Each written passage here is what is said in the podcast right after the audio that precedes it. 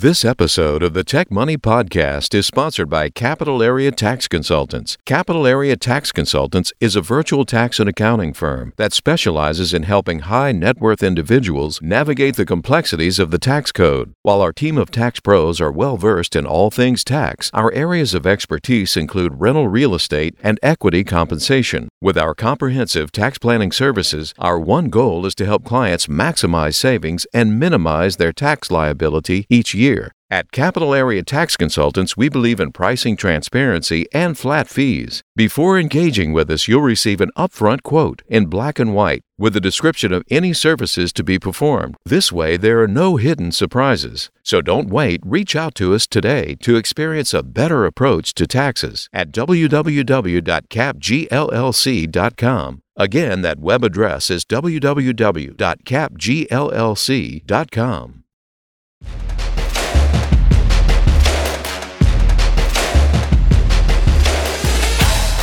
Welcome to the Tech Money Podcast, where the worlds of technology and personal finance collide. Hosted by certified financial planner, speaker, blogger, and self proclaimed personal finance nerd, Malcolm Ethridge. Each episode aims to make you just a little bit smarter about your money, all from the perspective of the tech professional. Without further delay, here's your host.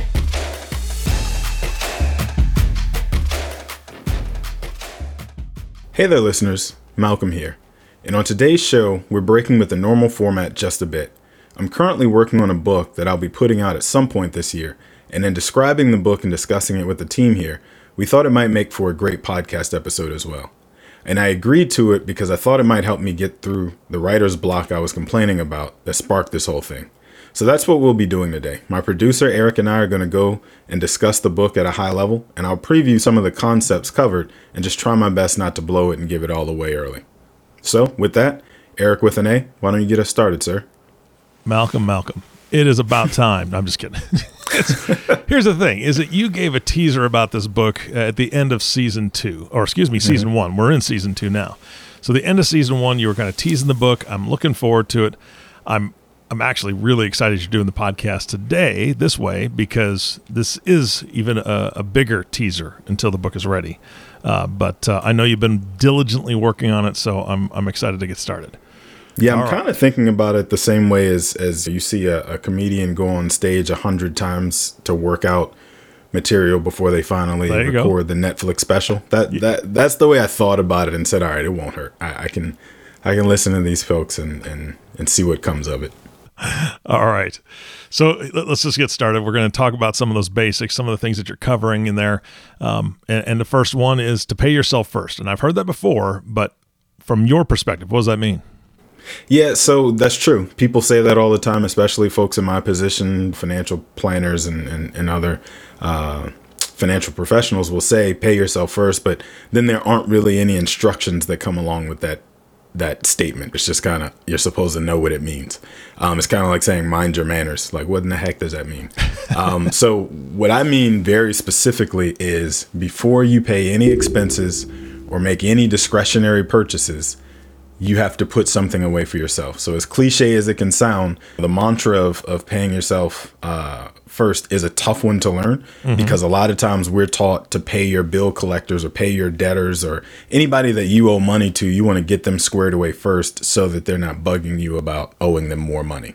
But in my humble opinion, you're actually shortchanging yourself by paying those bill collectors and those everybody else before you put something into your savings account and and take care of yourself.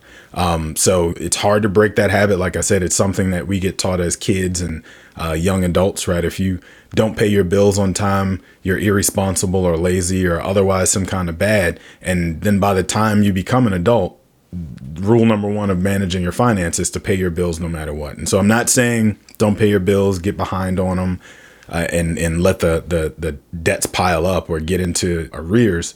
What I am saying is if you have an emergency fund, for example, or you're trying to build up an emergency fund and that, that number is $20,000, let's say that you're trying to hit, before any of your paycheck goes into your main checking account and goes toward paying your regular expenses, you should be contributing 100, 200, 500, whatever you can afford into your emergency savings account first and foremost.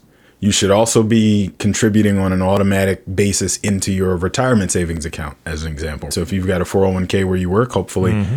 the majority of people listening to this do, you should have dollars going into that 401k account before money comes into your pocket that allows you to do all the other things that you there's a reason that they do payroll deductions in that way right the irs gets theirs before you ever even get yours they withhold taxes from your check so the irs gets paid before you get yours why would you not treat yourself the same way that you treat the irs right true i, I mean nobody likes to pay their taxes i don't right. like but you know Uncle Sam's taking that first. He's going to pay himself first, uh, exactly, you know, before you get your money. So I mean that makes sense. So uh, just a follow up question: Is there a percentage that you look at, or I know everybody's individualized. People that are just starting their career, it's going to be you know maybe tougher uh, than people that are more well established. But to get that habit, do you have any advice there as far as quantity?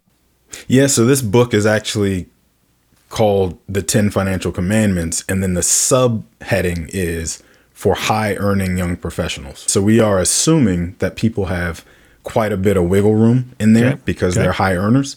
And so I'm not going to let them off the hook the way you just started to by saying, well, maybe you don't have as much, you're starting out early. If you picked up this book or you tapped on it on your Kindle or whatever, I'm assuming that this spoke to you. Mm-hmm, so mm-hmm. to answer your question more directly, there's this concept of being what they call a super saver, which is anybody who is putting uh, double digits away on an annual basis. Double digits, obviously, anything from 10 and above.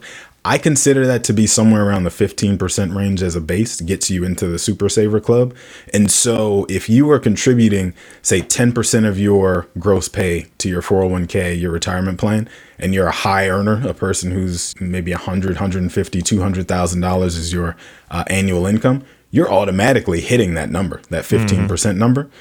Now, if you take it a step beyond and say, I'm either going to save into a, a regular uh, brokerage account where I invest those dollars in stocks or ETFs or something, or I'm going to throw it into a high yield savings account because I prefer cash or whatever your, your thinking is, any additional amount that you do above and beyond that 10% that's going into your 401k gets you into the Super Savers Club. So 15% would be the target that I would recommend as a base, but for the folks who created the the concept of being a super saver, they say 10% is the number and and I honestly I'd say if you're figuring out a way to go above and beyond that 10, you're headed in the right direction and you'll probably get to the 15 plus that I'm talking about at some point anyway. Yeah, yeah, absolutely. Well, the name of this podcast is Tech Money, and, and mm-hmm. we all love tech. Uh, I'm a geek. I don't uh, and your and second tech people thing, love money, right? Exactly, and tech people love money. Um, the second thing is automate everything, and mm-hmm. it's so easy today to do that. So, what's your advice there? Yeah, so number number two, automate everything, kind of lends itself to uh, what I was just saying about mm-hmm. paying yourself first, right? It allows you to take away the human element that messes us up and says, I see that X dollars ha- have come in this month, but dot dot dot, and that but always gets us in trouble. And so it's the thing that we say. I, I was on pace to contribute fifteen percent, but I'm going to stop this automatic contribution that's going into my savings account just for this month because I want to buy blah blah blah. And automating this allows you to make sure that that doesn't happen also what happens the way that i think about my own money as a, a, a regular person and then also the way that i kind of help clients think about this is when you automate your savings and you automate your investments and you automate your bill paying it allows you the comfort of knowing that any dollars that show up in your checking account from that point on are dollars you're allowed to actually spend and have fun with. So if i've automated how much i'm putting into two savings accounts or I've automated how much is going into my retirement savings and then my emergency savings and then my vacation savings and then my my car breaks down it has hit the fan savings. Like mm-hmm. I've automated what's going into all of those different buckets anything that I see sitting in my main checking account now I know I can go play with that I can go yeah. you know buy Tesla or Bitcoin or whatever else I decide to just to, to have some fun. And it's not going to impact my ability to hit all those other savings goals that I have. All right. And then that takes us to number three which uh, I kind of think I understand what you're saying here. Don't go broke trying not to look broke. Right. like that. Yeah, I I've kind of toyed around with that one a little bit. Chapter three may change to just because they approved you for it doesn't mean you can afford it.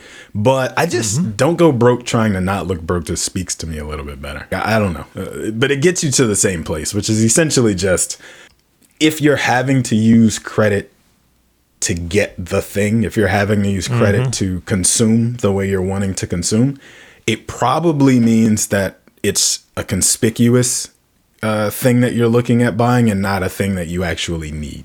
And what I mean by that is, I had an idea in my in my mind that because of COVID and how much we're kind of stuck in the house and not really spending money in the ways we traditionally would, I have more cash like accumulating than I normally would. So I should allow myself like to actually go and buy a Canada Goose coat. And anybody who's ever lived in a cold weather place that knows anything about Canada Goose knows like that's more than a car payment that you're throwing at buying one of those jackets, right? Eight hundred, a thousand dollars in some cases. Wow. And I said like I, I, just want it. Like there's no real rhyme or reason to it. I just I just want it. But then as I started to really think about it, I'm a person who doesn't like wearing coats. Like I do everything I can to avoid having to wear a coat. I'm gonna park really close to where I'm going, turn the mm-hmm. seat heaters on, turn the heat up, wear a thin sweater, and that's all I really need to be warm outside in 20 degree weather. At least that's how I explain it in my mind. Which means I have five coats hanging up in the closet that I'll probably wear each of them twice each year. So then why would I go spend $800 on a new jacket for any reason other than to let people know that I could afford an $800 jacket if I want to? Yeah. That is me trying to not look broke. And that's what I'm kind of warning against is like consuming things just for the sake of trying to to to not look like a person who can't afford what they want is kind of hustling backwards in a way. And so that's that's really what I, I wanted to focus on. But then I started thinking about the fact that like a lot of times that involves going into debt for that type of conspicuous consumption, mm-hmm. and that's where the whole idea of just because you got approved for it doesn't mean you can afford it. Because just because I got approved for the Tesla at one hundred and ten thousand dollars doesn't mean I can actually afford the car payment that goes along with a hundred and ten thousand dollar car the bank's job is to get you a loan for as much as they possibly can mm-hmm. and justify it however they have to so that they can collect the most the highest amount of interest from that transaction as possible. And so whatever metrics they have to use to get them through underwriting, that's it. That's all they need. But a lot of times and this goes back to my experience working in the in the auto industry, people will say, "Well, if the bank approved me for it, that means I can afford it." Mm-hmm. And those two things are not necessarily the same. All right, that takes us to number four, Malcolm. Number four, you have don't invest in things you don't actually understand, which sounds like really good advice. Yeah. yeah. And people who have been listening to me pontificate about personal finance since way back in the manager damn money days are used to hearing me say that, but it probably bears saying 50 more times after the, the, the last two years that we had of the, the quote unquote Reddit rebellion and, and folks following the Wall Street mm-hmm. Bets crowd and getting financial advice from TikTokers and, and all the other stuff that has culminated into the stock market that we currently have today. Um, I just think it's really important to understand one, whether you're investing or speculating and getting clear on those two very distinct differences, right? So if I'm investing, I'm actually putting money into uh, a, a, vehicle, a venture that I think is going to bring me significantly more dollars than I have today in the long run 12 months from now, five years from now, 10 years from now. That's an investment. If I'm speculating, I'm literally just throwing darts at a dartboard in some cases and seeing if I can make money grow the same way I if I play a hand or two of blackjack. Mm-hmm. I'm kind of just speculating on whether this hand is going to be better than the dealer's hand or the next one they deal me will be better than the dealer's hand. And there's nothing wrong with that, but I just think people need to be clear on that. But then separately from that, when you say you're investing in in X, Y, and Z, I get a lot of questions from people that the way they ask the question lets me know that they don't even know whether my answer is a good answer or not right? So I get questions from people about cryptocurrencies or NFTs or what is it, uh, NAO, DAOs, uh, all that kind of stuff that's like the hot thing to talk about on social, but you don't really get the underlying uh, driving force that's going to turn that $10 investment into 20 or turn that $10 investment into zero. That tells me that you have no no business being invested in it in the first place. And i don't mean that as a put down. I, I mean that to say just stick to the rivers and the lakes that you're used to because there's so many other tried and true ways of earning money in the stock market that following the latest fad doesn't necessarily mean that you're going to make it out any better off than you would have been if you had just bought the S&P 500 index or the Nasdaq index or something mm-hmm. like that. Did you just throw a TLC quote in this podcast? You caught that? Yeah, I, I, every once in a while I try and try and mix it up. Yeah, no, that's good. I loved it. I, I identify with that. All right, I love number five. I mean, this is this is what the banks do, right? So number five is use other people's money. Yeah, and what's interesting about it is it may sound to some people like it goes against what I said initially about uh, not using credit to consume the, the whole conspicuous mm-hmm. consumption thing. So I just want to clarify when I say use other people's money, what I mean is to acquire assets, right? So if I'm a person who's looking to purchase a house, a lot of times people have been taught that debt is bad. And it, it, if you think about it in terms of that D word, it usually does sound like a bad thing. I, I have debt to go to school. And it's easy for me to say this as a person who no longer has student loans, but I always make the case to my friends.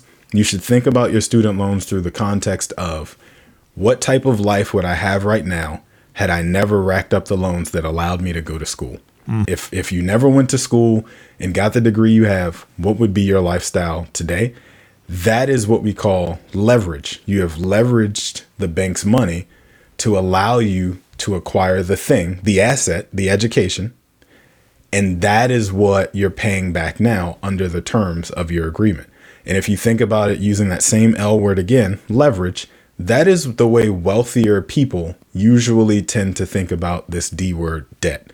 So if I'm a person who has a million dollars in uh, uh, liquid net worth and I want to acquire a second home, I can either take $500,000 from my own investable assets, my own liquid net worth, and tie it up in a property for however long I intend to own that second house.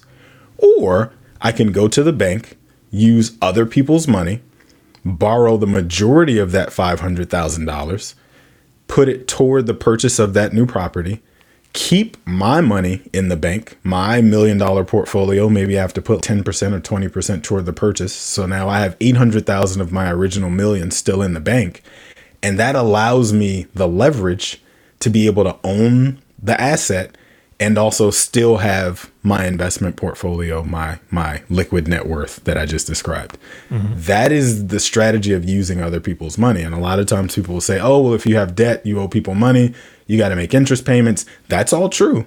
But what I have found is the higher your credit score is, the less it costs you to borrow, mm-hmm. and the more money you have, the more assets you have, the more banks are willing to lend to you to the point that they will fall over backwards to offer you more competitive interest rates because they want to be your banker of choice. And so, anytime there's an opportunity to be your banker of choice, banks will compete against themselves with interest rates to get the opportunity to be your go-to place to to apply this this leverage. So, it's just a difference in the mindset of the way people with significant sums of money think about quote unquote debt. They call it leverage versus people who don't have a history of uh, dealing with larger numbers and they think debt's bad, got to get the house paid off as quickly as possible, got to use cash to make purchases of large assets instead of using my cash, which isn't necessarily going to get you where you ultimately want to get, or at least not nearly as fast as you would like to get there, because as quickly as you're throwing out those dollars to acquire those assets,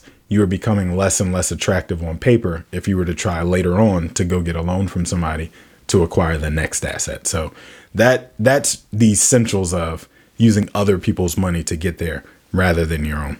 Yeah, that makes sense. All right, number 6, you say ask for stock instead of cash. Obviously, we're talking about uh, work here, right?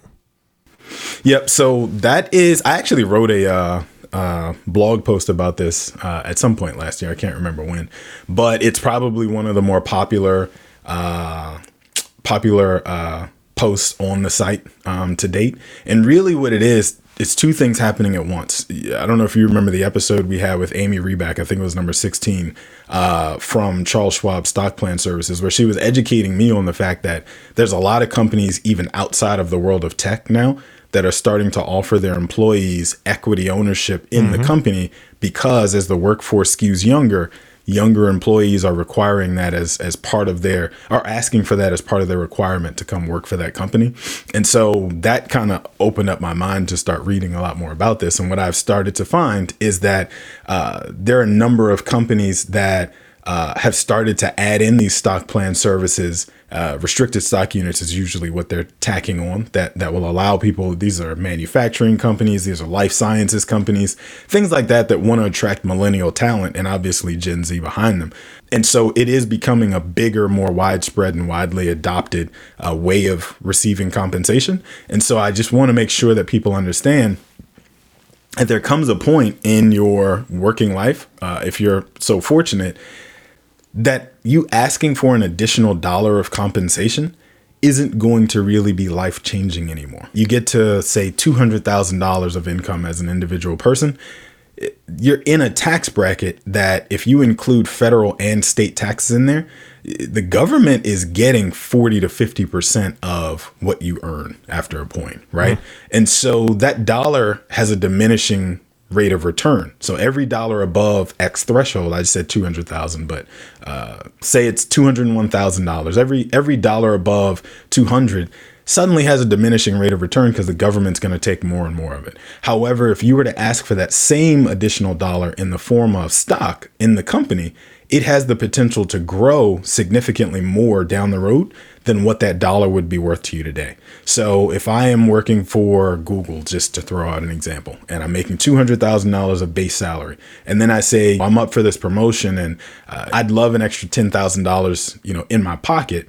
But that $10,000 isn't really going to move the needle in a way that's going to help me live a really improved life. Instead, I'd like $10,000 of Google stock as part of my compensation. That $10,000 has the potential to grow over 10 years to $20,000 or $30,000 or $50,000, who knows? But it would be worth much more to me down the road than it would be today in the form of an additional dollar of compensation. And mm. so what I've also found in making that case to people and being asked to prove my theory is that companies are also more willing to part with additional shares of stock than they are additional dollars because they get accounted for differently on the, the profit and loss statement. And so where you may have asked for $10,000 of cash, extra salary and been and, and been approved for it, been awarded it, the company may be willing to offer you 20, 25, $30,000 extra in the form of stock. And now you've got significantly more in value coming in into your piggy bank because you're getting it in the form of stock, which is not dollars that are going to hit their bottom line the same way today. So to me, that is where people should be moving as their focus turns to getting paid in equity. It should also be turning to understanding and appreciating the value of getting your compensation in the form of additional equity every time you go up for a new promotion or you're looking for a new job instead of asking for additional cash that's going to get taxed every which way and is really not going to add very much more to your quality of life in the short term because you're already making enough that you're living the life that you want to be living anyway. Yeah, I remember that podcast, and I remember you guys discussing how how much easier it is for a company to give stock instead of cash. Yeah, and so that makes perfect sense. All right, number seven, you say financial independence doesn't happen on accident. Yeah, yeah. So this one, I actually have given this I'm going to call it TED Talk for lack of a better way to say it. Um, a, a, a, million times. This is one of my go-tos when people say, "Hey, we need a speaker for this this event. Can you come in and and talk to our folks?" Because I've noticed that this really gets people leaning forward in their seat. And so, what I mean when I say financial independence doesn't happen on accident is literally just, you know, well, let me stop and explain what I mean by financial independence, right? I don't mean that you're retired and you never work a day in your life ever again. What I mean is you've reached a point in accumulating assets and in accumulating money in the bank that you have all of the options you want. So maybe I am working full time in a job that requires me to work 50, 60, 70, 80 hours a week, but it's also where I want to be. It's not where I am because financially I need mm-hmm. to be here. And so maybe my financial independence point is I need to be able to travel six times a year for a week at a time and my job is going to be there when I get back. Okay.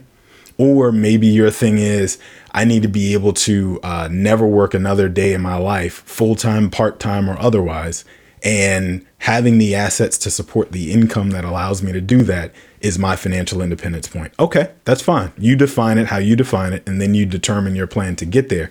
But what I want to make sure that people understand is that just by saying it doesn't guarantee that it's going to happen. It's a series of seemingly small decisions that happen on a daily basis that add up to this lifestyle that we're talking about. So, going back to paying yourself first, um, making sure that you're avoiding conspicuous consumption, that that you're going broke, trying to not look broke, those kind of things. Making sure that you're making these smart decisions all along the way that ultimately will add up to getting you to that point sooner and faster than it would if you just kind of hope that it happens to you on accident. We can hope that we save our way into having enough assets that that we have uh, uh, walk away money, as some people will call it, um, or we can be diligent about identifying what that number is that's going to get us there, identifying what that point actually looks like for us, and then on an annual basis, a quarterly basis, a monthly basis, taking stock and making sure that the decisions that we're making on a regular basis are moving in the right direction to get us to that point. All right. I mean, again, having a plan, right? You've talked about that before. That that makes perfect sense. Yeah. Uh, number nine. Sorry, not number nine. Number eight. We're on number eight. I love this. Iron sharpens iron. What do you mean yeah. by that? Yeah, so essentially what I mean is find your tribe, right? Like there you go. it's very easy to go uh it's very easy to say I'm going to I, I picked this book up. I think this guy Malcolm is a genius and he's saying some things that really resonate with me and I'm going to go off and and change the way that I think about money. And I'm going to go off and and work toward my financial independence point and do all these things that that I've I've now agreed with. It's much easier to do if you're going with a group of people who see the world the same way that you do. Mm-hmm. And so by finding your tribe, it allows you to also have a feedback loop of people who are validating the reason that we're making these decisions, these sacrifices, all the others is because we're trying we're all trying to get to this place, right? It's the reason that the fire movement, financial independence, retire early is a movement. Like there are actual conferences that have happened around the country of people who have come together from reading a book or two that sparked some some idea in their head that said, I want to do this too. I want to be retired at 30 and live in the van life or whatever, right? Having that tribe and that group of people who are also just as apt as you are at learning these financial concepts, applying them to your lives where pro- where possible, and then you can kind of share ideas, best practices, make each other smarter, all that kind of thing. It, it's making sure that you understand that you can learn from other people doing the same things that you are and get there a lot faster than if you try and go it alone. And you know you're at the, the the mercy of whether you choose to to do it right today or tomorrow or the next day right? If you're working out with a group that's holding you accountable for your your weight loss journey you're more likely to stay on that journey than if you're doing it alone in your garage. And today you just don't feel like it. Today you want to mm-hmm. eat ice cream. That's probably what you're going to end up doing. So it's just taking that same concept and applying it here.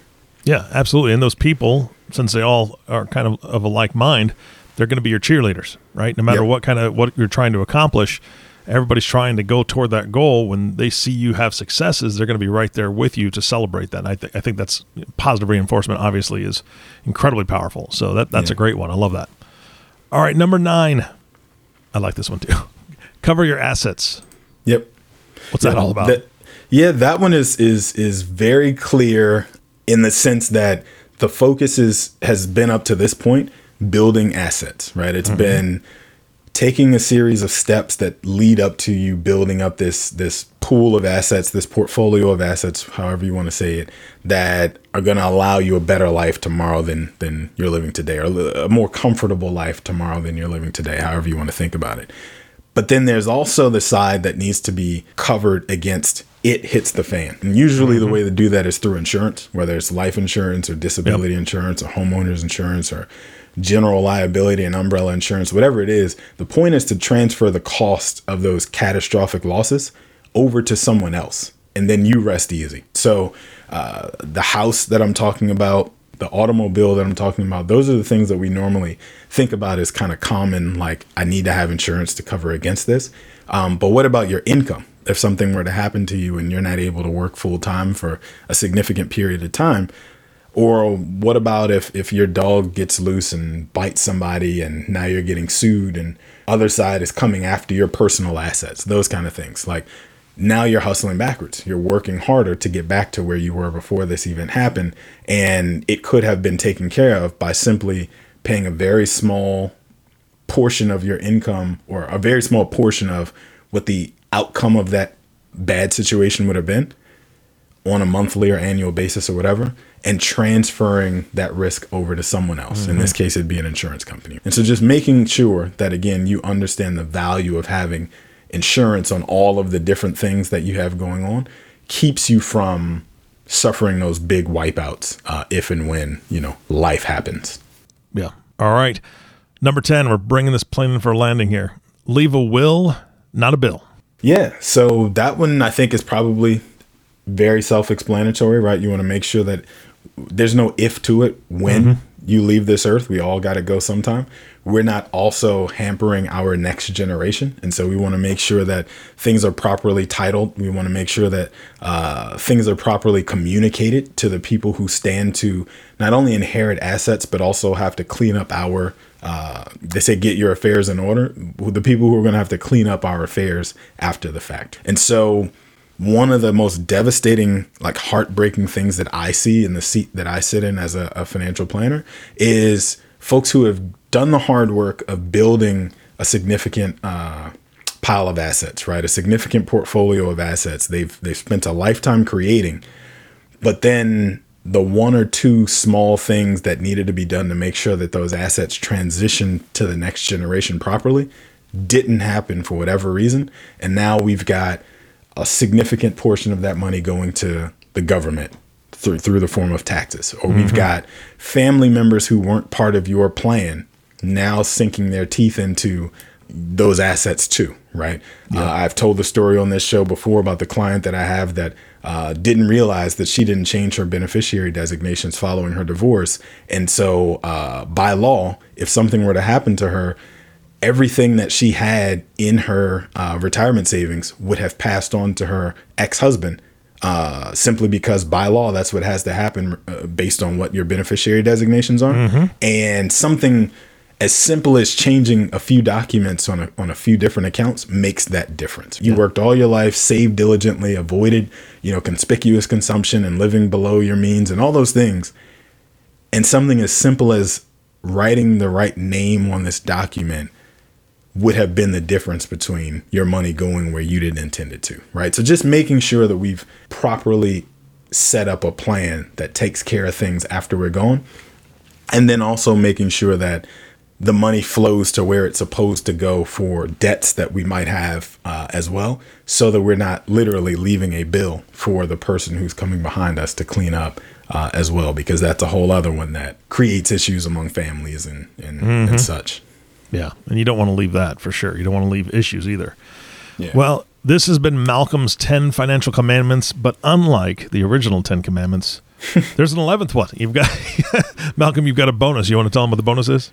Yeah, I couldn't help myself. I, uh, I, I couldn't quite figure out how to land this plane. Yeah, and as you know, in, in production, something always ends up on the cutting room floor. So I'm not sure exactly where we have to go to to smooth this out. But uh, another one that I have in my mind that's equally as important as the rest is get clear on your tax situation. So mm, yes, for me, understanding your tax situation um, goes beyond knowing how much you'll owe uh, or receive as a refund every year. Right? It's about understanding how all of the pieces on the board interact with each other and which levers you can pull to help create your desired outcome. So, eh, the importance of knowing how an additional dollar in income will impact your overall tax bill and which types of income are the best. So, where I was talking about asking for stock instead of more cash, that's a great example of we've reached the point where we've hit the top of our tax bracket, right? And any additional $1 that comes in today is going to do X, Y, and Z to our tax situation. So maybe there's a better way for us to receive this income that is going to benefit us in the long run or uh, using an oppor- using it as an opportunity to talk about like real assets, real estate. The tax code is set up to reward you for owning, having an interest in business, uh, in a in a business or in a piece of real estate versus being actively employed and earning income through W two. So maybe it's an opportunity to look at shifting some of that in that direction, right? So just making sure that you really understand the interplay of how all of your different assets and incomes are working together, uh, either for you or against you, and learning how to kind of turn the levers as you move throughout life to to create the just the best outcome for you financially. Because I've never once come across any person who said the thing I really want to accomplish in in developing a financial plan is paying the government more of my income. Right? Nobody says that. no, no. And if they do, then there's some mental things going on. There. Anyway, that's just my opinion. That is not an opinion of the podcast or Malcolm. Thank you for that. Yeah, you're welcome, Malcolm. This has been fantastic. I mean, this Yeah. this is great. I know that uh, I'm looking forward to receiving a hard copy of the book if there are hard copies. Um, if not, I'll be downloading it and and I'll be uh, reading it online. Uh, but yeah, I got to get you to record the Audible version, man. You got the There you we got go. the voice for it. Yeah, no, I'm I'm I'm game. Let's do that. Uh, thank you. Any anything else before we wrap up today's podcast? No, that's it. I think I did a great job of not giving away too much. Um, I hope um, so that people will actually have a reason to be anticipating the uh, the actual finished version. There you go. And if anybody has any questions about the content of this podcast and you don't want to wait for the book, reach out to Malcolm. Malcolm, how can they get a hold of you? Uh, yeah, it's simple. It's podcast at tech-money.com. Uh, we welcome all your questions, comments, uh, concerns, uh, kudos. Uh, I won't say complaints. We'll probably just delete those. But uh, anything else with a C, we'll take it. You can send those to me. Send the complaints to me. I'll ditch them for you. All right. Malcolm, thank you so much, man. This has been great. And of course, we want to thank you, the listener, for tuning in and listening to the Tech Money Podcast with Malcolm Ethridge. If you have not subscribed to the podcast yet, please click the subscribe now button below. This way, when Malcolm comes out with a new podcast, it'll show up directly on your listening device. We humbly ask that you share this podcast and leave a review, as this will help others find this show. You can connect with Malcolm on social at Malcolm on Money, and we'd love to hear from you. And like Malcolm said, we'll answer any questions you have, and you can do that by emailing them to podcast at tech-money.com. Thanks again for listening today. For everyone at Tech Money, our hope is that this show helped make you a little smarter about your money. This has been the Tech Money Podcast.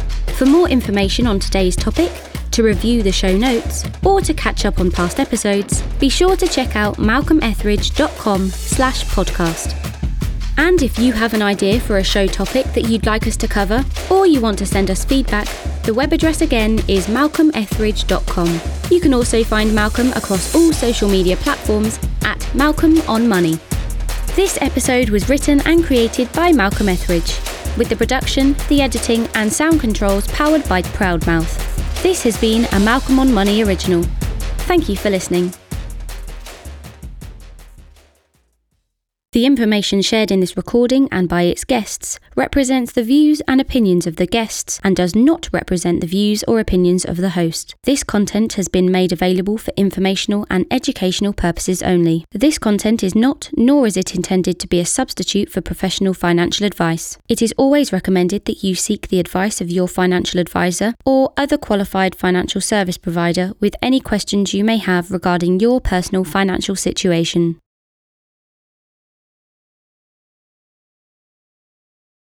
This episode of the Tech Money Podcast is sponsored by Capital Area Tax Consultants. Capital Area Tax Consultants is a virtual tax and accounting firm that specializes in helping high net worth individuals navigate the complexities of the tax code. With our comprehensive tax planning services, our one goal is to help clients maximize savings and minimize their tax liability each year. Our team of certified public accountants and enrolled agents is well versed in the latest tax laws, ensuring that you capitalize on every opportunity for strategic tax optimization. We anticipate changes and keep you up to date on opportunities to potentially reduce your tax bill in the future. With a focus on precision and strategic planning, we are your trusted partner both during tax season and throughout the year. So don't wait, reach out to us today to experience a better approach to taxes at www.capgllc.com. Again, that web address is www.capgllc.com.